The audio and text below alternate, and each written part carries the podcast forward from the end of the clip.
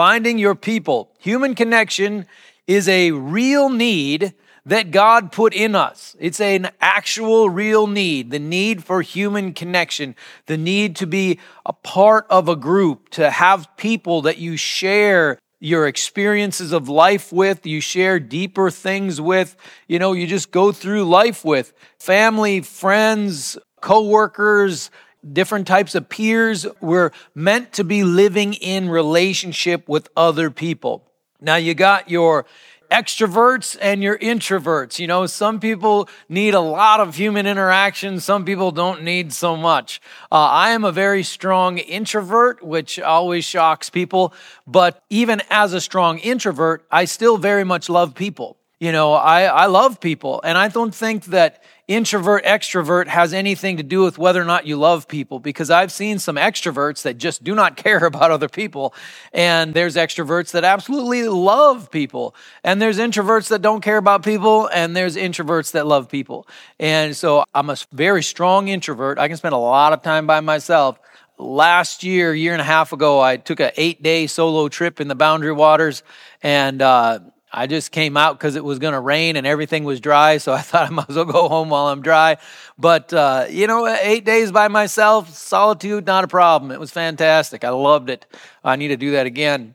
But, you know, for some people, two hours by themselves is going to drive them crazy. They need to be on their phone or they need to connect with somebody. But for me, very strong introvert. I can spend a lot of time by myself and not notice that uh, I'm by myself. But at the same time, I very much love people. I very much care about people. And this is my motivation for ministry. You know, I, I didn't want to become a pastor because I, I just need human interaction. I became a pastor because I wanted to help people. I believe God is real. He actually cares about you, and you have a right to know that because it's actually very important that you find God and learn how to walk with God and receive the good things of God, including new life here and everlasting life in the age to come. It's actually really, really important. And so I wanted to be someone who proclaimed the gospel of Jesus Christ, not because I want to talk and have people hear me, but because I want you to know that there truly is a God in heaven that loves you and that He can make it right. Open your heart to Him. That's what I want. So it's because of loving people that God called me into this life. Here's the deal the need for human connection is both emotional and practical. You know, like this is a real need. It's very important. It's both emotional and practical. I'd even say it's a spiritual need. But even though, like, for example, I'm a strong introvert, I still have a very practical need for human interaction in that, you know, a pastor without a congregation doesn't really amount to much. You know, a preacher without somebody to hear doesn't really amount to anything. You know, I might as well be just talking to myself in the mirror in the bathroom. Uh, I have a very practical need for a social network, for a connection of people. Uh, it's very important for me because otherwise my life just doesn't work. So it's not just the introvert, extrovert, what causes you to recharge? Do you love people or not care about people? It's also just about a practical reality that we need one another. And that's how God has designed it. He's designed it so that we need one another. And also, people who have healthy relationships both live longer and have a higher quality of life. Who doesn't want improvement in life in both quality and quantity. Good, strong relationships, healthy relationships help in every way. And I do think that this kind of snowballs, you know, like if we have high quality of life, then that's going to make it easier to have good relationships.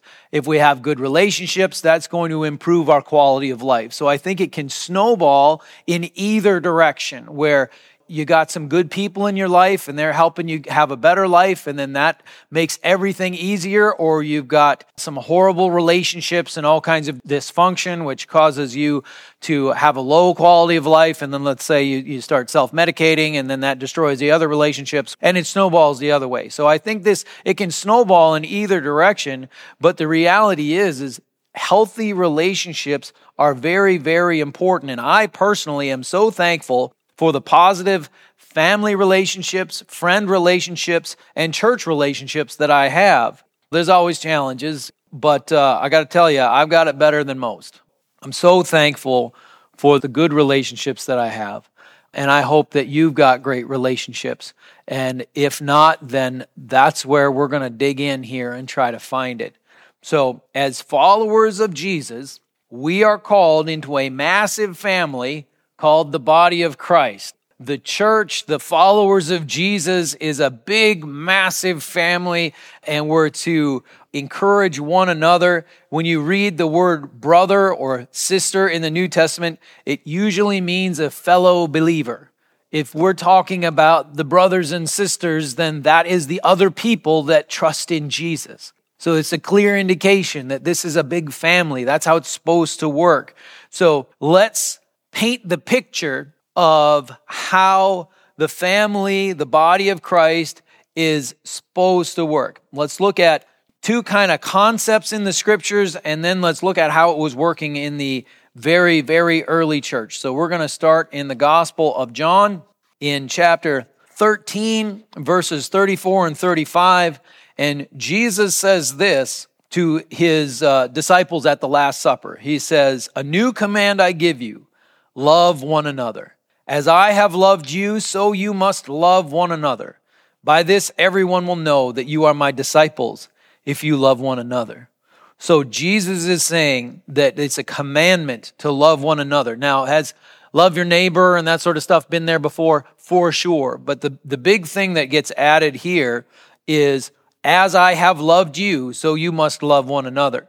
And this is also, I do believe, for your brothers and sisters in Christ. We are to, of course, love our neighbor, uh, love our enemies, but we are also very strongly called to love our brothers and sisters in Christ. So this family is a family that loves one another.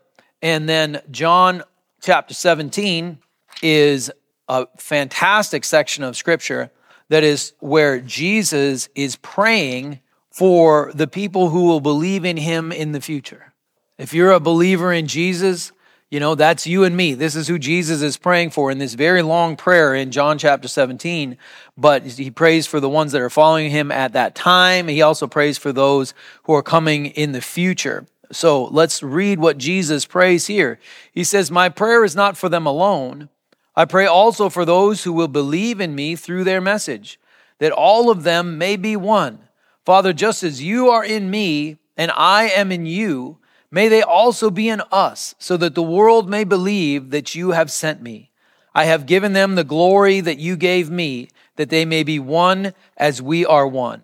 I in them and you in me, so that they may be brought to complete unity. Then the world will know that you sent me and have loved them, even as you have loved me. So there's a few I think two major concepts in there that are just incredible.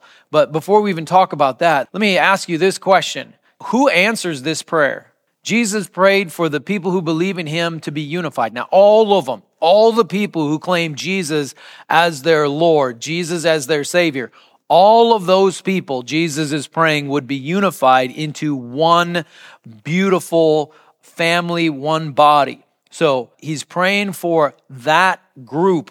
And who answers that prayer?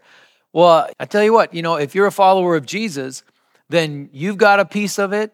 I've got a piece of it. I mean, that's amazing. We're always praying to God to answer our prayers. And here Jesus prays that we would be unified, that we would stand together under Christ, even in the midst of our differences, that we would be unified in Him. And uh, we're the ones that have a piece of answering Jesus' prayer. You know, like I don't see any other situation like that except maybe, you know, ask the Lord of the harvest to send workers. But let's be part of the answer to the prayer that Jesus prays. So let's be unified.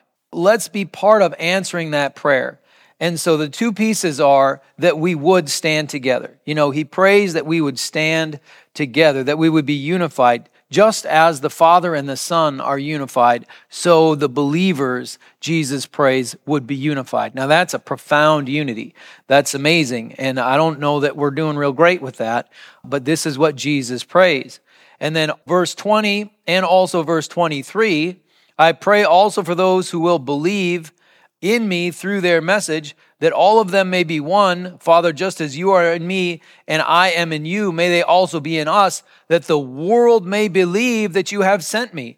So there is a purpose behind this. If we stand unified, then that represents God well, and people understand who He is. The world will believe in Jesus because we stand unified. Again, in verse 23, then the world will know that you sent me and have loved them, even as you have loved me. So we represent God well when we love one another, when we stand unified together. So that is one of the primary characteristics of this big family called the body of Christ is that we stand unified in love, encouraging and strengthening one another. Doesn't that sound good? And then also, the second thing that's part of this is that this is a purposeful team. You know, have you ever been part of a group that loved one another, encouraged and strengthened one another, and had a purpose? May they also be in us that the world may believe that you have sent me. There's a purpose behind this. And that purpose is expressly stated in uh, Matthew chapter 28, 18 through 20, which we affectionately call the Great Commission, which is the commissioning of the church, the believers in Jesus, to bring the message of the gospel to the world. Let it not be the Great Omission. This is the Great Commission. So let's, let's look at this, verses 18 through 20. Then Jesus came to them and said, All authority in heaven and on earth has been given to me. Now, Jesus had just, you know, very recently risen from the dead, and so they had good reason to believe that all authority had been given given to him. This is a big deal. And he says, Therefore, go and make disciples of all nations, baptizing them in the name of the Father and of the Son and of the Holy Spirit, and teaching them to obey everything I have commanded you. And surely I am with you always to the very end of the age. We are to go and make disciples of all nations. That means baptizing people in the name of the Father, the Son, and the Holy Spirit. And it means teaching them to obey the things of God, to walk in the ways of God. And so this is the purpose of the church, the one unified body of Christ that loves each other. We are here to bring the gospel message to the world and help people learn how to follow Jesus. In Ephesians chapter 4, we see this stated a little bit more broadly. This section of scripture, verses 11 through 16, I think is just amazing. And really, it, it helps to describe the reality that this group, the people who believe in Jesus as Lord and Savior, that group, we are to stand together and we are all to work towards a common goal. And that is the Great Commission to make disciples of all nations, baptizing them and teaching them the ways of God. We, of course, need to be baptized and walk in the ways of God, but then we're to be banded together in love, unified on this purpose. And so sometimes people can think, well, that's what the pastor is supposed to do. But that's not the biblical model. The biblical model is all of us working together for the Great Commission, loving and encouraging each other, strengthening one another, while at the same time being part of this eternal purpose. This is a purposeful group, unified and purposeful. Let's go to Ephesians 4 11 through 16. It says this So Christ himself gave the apostles, the prophets, the evangelists, the pastors, and teachers. So Jesus appoints these. People are called into these ministries. For what purpose? Verse 12 to equip his people for works of service so that the body of Christ may be built up until we all reach unity in the faith and in the knowledge of the Son of God and become mature, attaining to the whole measure of the fullness of Christ.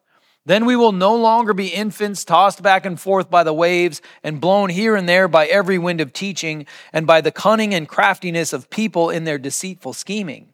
Instead, speaking the truth in love, we will grow to become in every respect the mature body of Him who is the head, that is Christ. From Him, the whole body, joined and held together by every supporting ligament, grows and builds itself up in love as each part does its work. Each part does its work. The leaders are there to equip the followers of Jesus for these works of service, to get the job done, to be part of the cause of Christ.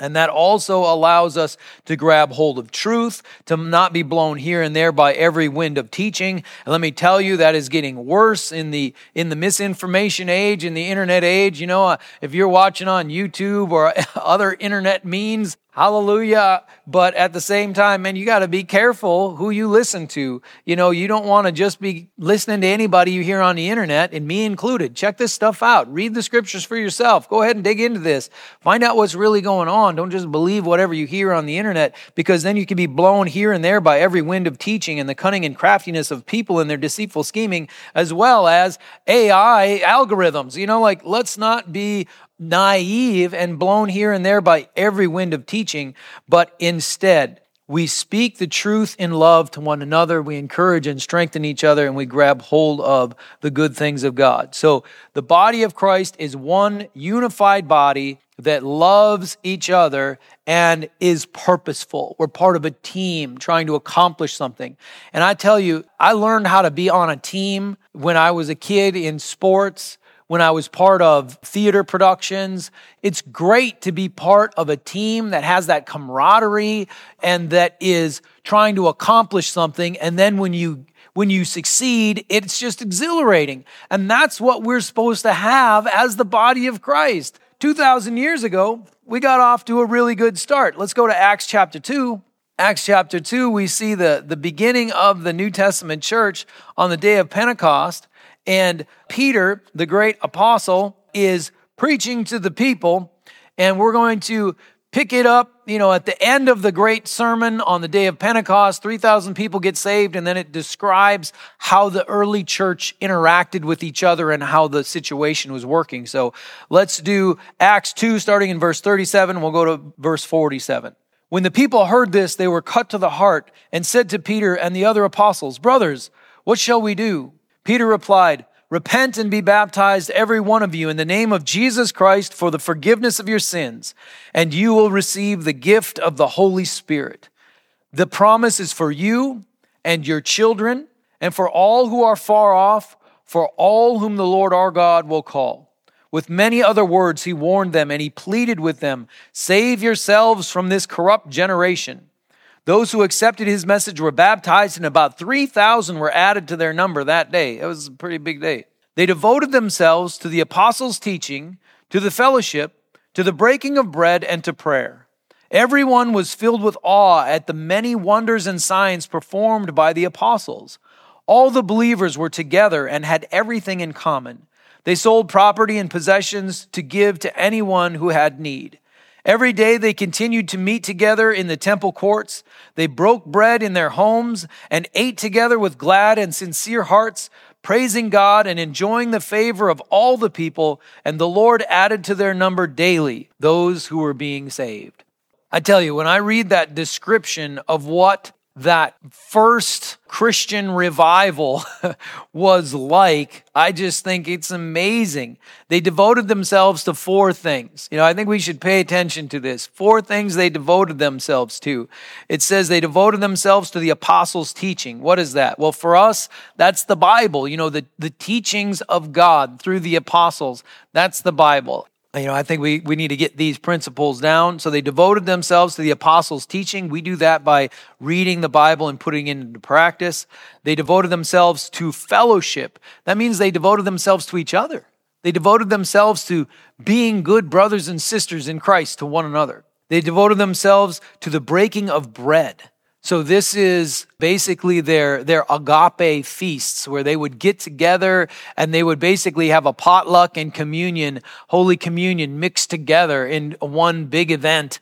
And, uh, you know, it was a beautiful time of sharing both the goodness of God and some food together. Holy Communion, remembering what Jesus had done for them, rejoicing in that, and sharing it with food with one another. And they also devoted themselves to prayer talk about four wonderful things to devote themselves to. And there were all kinds of signs and wonders. Miracles were happening. It says many wonders and signs. So it was not like, hey, four years ago, this awesome thing happened. I mean, it was a regular occurrence that was going on, which is just amazing. You know, I like that. And then everyone shared with each other. You know, they would sell property and possessions just to to stay together and to not be encumbered by the things of the world. They would just share. So no one was in need.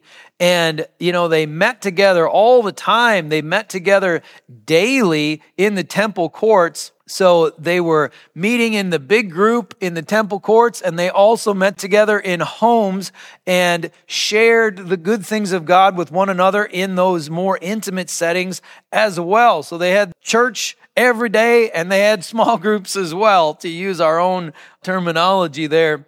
And besides that, they enjoyed the favor of all the people. So, like, the people that saw them were like, hey, you guys are awesome. You know, this is fantastic. Whatever's going on with you, we like you.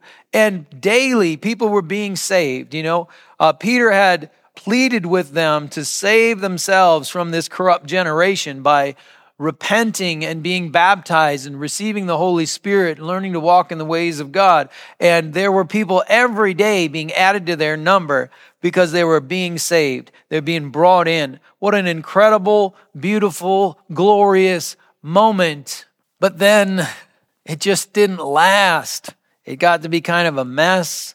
We'll read some descriptions of what the apostle Paul says of the of the early church, you know, some many years later, uh, but still this same generation. And there became a famine in the land. You know, they'd all given away all their stuff, and then they had to take special offerings and bring them to Jerusalem to help the brothers and sisters because they didn't have any resources. You know, so the the economic plan kind of broke down, and and there got to be infighting and problems. And let's look at how this is described. Let's go to Romans chapter 2, 23 and 24. This beautiful picture turns into this you who boast in the law, do you dishonor God by breaking the law? As it is written, God's name is blasphemed among the Gentiles because of you. And then 1 Corinthians 11 17, Paul also writes in the following directives, I have no praise for you, for your meetings do more harm than good. So we've got uh, the name of God is blasphemed among the Gentiles because of you, meaning that they're very much misrepresenting God. And so that's causing people to blaspheme God. You know, when Christians act stupid, people don't just hate the Christians, they hate God, they dismiss God, and you don't want to put people in that position by being bad at following Jesus and causing people to blaspheme Jesus. You don't want to do that. And also, he says to the Corinthians, your meetings do more harm than good. So, you know, I don't want to overstate the negative. There was a lot of good stuff going on, but it had also fallen apart.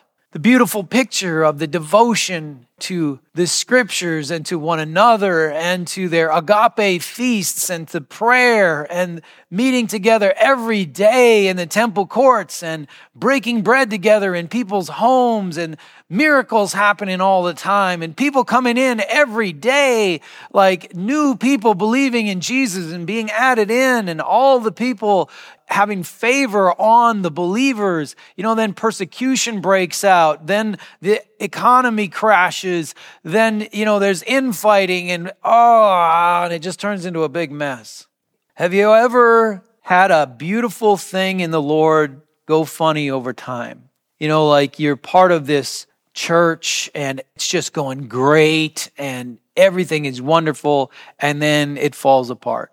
You ever had something like that happen? You've got this wonderful small group, a great group of friends, and then some yucky thing happens and it all crumbles. Have you been part of that? Me too. You can't recreate the past too many people are trying to, oh, if I could only have the church I was in in the 80s or whatever it is, you know, if I could only get back to that. Well, you can't. You can go forward today. That's all you can do. Walk by faith today. Next time when we get together, we're going to talk about how to walk through the tension between the beauty of our expectation of the body of Christ and the reality. You know, this picture from Acts chapter 2 and then the reality of your meetings do more harm than good. the name of the Lord is blasphemed in your area because of you. You know, the people are blaspheming God because you're acting like a fool. You know, all of that stuff. We're going to talk about the tension between what we expect and the beautiful picture that we see in the scriptures and things that we've experienced, those beautiful things, and then the harsh realities. We're going to talk about that next time, so don't miss that. last month, we talked about discerning the body of Christ when we received Holy Communion. And that's something that went wrong back in Bible times, New Testament times, and it's clearly something that's gone wrong in today's world. And since we're talking about finding your people and being part of the body of Christ, part of the family of God, then we do need to discern the body of Christ. And so it fits in perfectly to Holy Communion. So I want to go over those scriptures in 1 Corinthians. We already read 1 Corinthians 11, 17. Uh, you know, your meetings do more harm than good. And so it fits in perfectly to what we're talking about this time. So let's go to uh, 1 Corinthians and we'll start in chapter 10, reading verses 15 through 17. And we get a picture here of Holy Communion. And again, this is the agape feast. It's sharing the love of God through feasting together, uh, remembering what Jesus has done for us, his broken body, his shed blood, the healing we receive, the forgiveness we receive, and then sharing that with one another. That's how it's supposed to work. So let's look at these scriptures here. 1 Corinthians 10, 15 through 17 says, I speak to sensible people, judge for yourselves what I say. Is not the cup of thanksgiving for which we give thanks a participation in the blood of Christ? And is not the bread we break a participation in the body of Christ? Because there is one loaf, we who are many are one body, for we all share the one loaf. So, what Paul is saying here is that we are united under Christ. It's not that we're united because we all like the same football team or we all like sports or we all have the same political perspective or you know whatever. We all like the same styles of music. It's not that. We're united under Christ because we receive holy communion.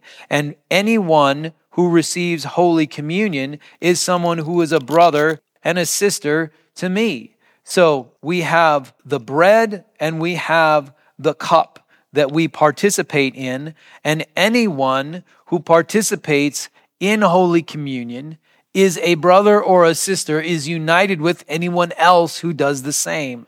That's what it's saying there in 1 Corinthians chapter 10. Then in chapter 11, we get into that verse in the following directives I have no praise for you, for your meetings do more harm than good. I'm going to read through this section. I think it's good to do public reading of Scripture. We'll read down to verse 32, and then we're just going to talk about two very basic principles. As we read through this, follow along, listen, try to understand what Paul is talking about because their agape feasts had deteriorated and they were no longer receiving Holy Communion and devoting themselves to one another, but it had gotten selfish and gotten to be a big mess. So let's read that again. Verse 17 through 32. In the following directives, I have no praise for you, for your meetings do more harm than good. In the first place, I hear that when you come together as a church, there are divisions among you. And to some extent, I believe it. No doubt there have to be differences among you to show which of you have God's approval. So then, when you come together, it is not the Lord's supper you eat. For when you are eating, some of you go ahead with your own private suppers. As a result, one person remains hungry and another gets drunk. Don't you have homes to eat and drink in? Or do you despise the church of God by humiliating those who have nothing? What shall I say to you? Shall I praise you? Certainly not in this matter. For I received from the Lord what I also passed on to you. The Lord Jesus, on the night he was betrayed, took bread, and when he had given thanks, he broke it and said, This is my body, which is for you. Do this in remembrance of me. In the same way, after supper, he took the cup, saying, This cup is the new covenant in my blood. Do this whenever you drink it, in remembrance of me. For whenever you eat this bread and drink this cup, you proclaim the Lord's death until he comes. So then, whoever eats the bread or drinks the cup of the Lord in an unworthy manner will be guilty of sinning against the body and blood of the Lord. Everyone ought to examine themselves before they eat of the bread and drink from the cup. For those who eat and drink without discerning the body of Christ eat and drink judgment on themselves. That is why many among you are weak and sick, and a number of you have fallen asleep. But if we were more discerning with regard to ourselves, we would not come under such judgment. Nevertheless, when we are judged in this way by the Lord, we are being disciplined so that we will not be finally condemned with the world. So, lots and lots of important stuff in there. But I just want to talk about two main things. First one is what has Jesus done for us? They tell you the wages of sin is death. God has a perfect plan. We sort of saw the beauty of the of the beginning of the New Testament church and his plan for heaven for the eternal kingdom of God is way better than that. But if we're going to wreck it, then we need to be eliminated. And so the wages of sin is death. The people who are going to destroy heaven must not be allowed to go. And guess what? All have sinned and fallen short of the glory of God. So we're in a world of hurt. But God loves us even in our sins. So Jesus came, He paid the price for us so that we could be redeemed. We could be bought back from sin. We could be given new life. We could be sanctified, set apart to God, and learn the ways of God so that then we can participate in heaven without ruining it. And so Jesus has sacrificed on the cross so that we could be set free and receive everlasting life. This is what Jesus has done for us. And then it also says that we should examine ourselves. We need to trust in Jesus for forgiveness, but also in his transforming power so that we aren't condemned with the world. We don't want that. What we want is freedom. What we want is everlasting life. And so let's thank Jesus, remember him for what he's done, and let's examine ourselves.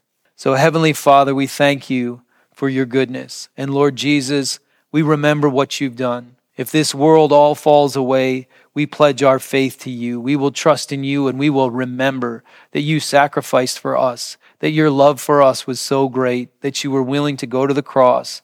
You were willing to shed your blood. You were willing to go through that so that we could be redeemed.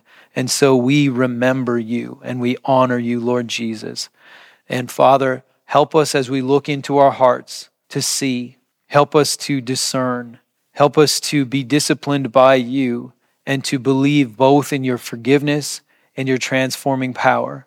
But let us not pretend that we're perfect. Let us not pretend we've got everything just right in our lives and everybody else is the ones who are messed up. But Lord, let us look inside of ourselves, discerning your body, being part of your family, but also looking into our hearts for any hidden sin, any darkness in our hearts that needs to be dealt with. And Lord, we, we open ourselves to you and we say, deal with us at that level. Change us from the inside out because you are forgiving and merciful, but you are also transforming and you change us and you lift us up. So we thank you, Lord, for that. We honor you and we praise you. In Jesus' name, amen.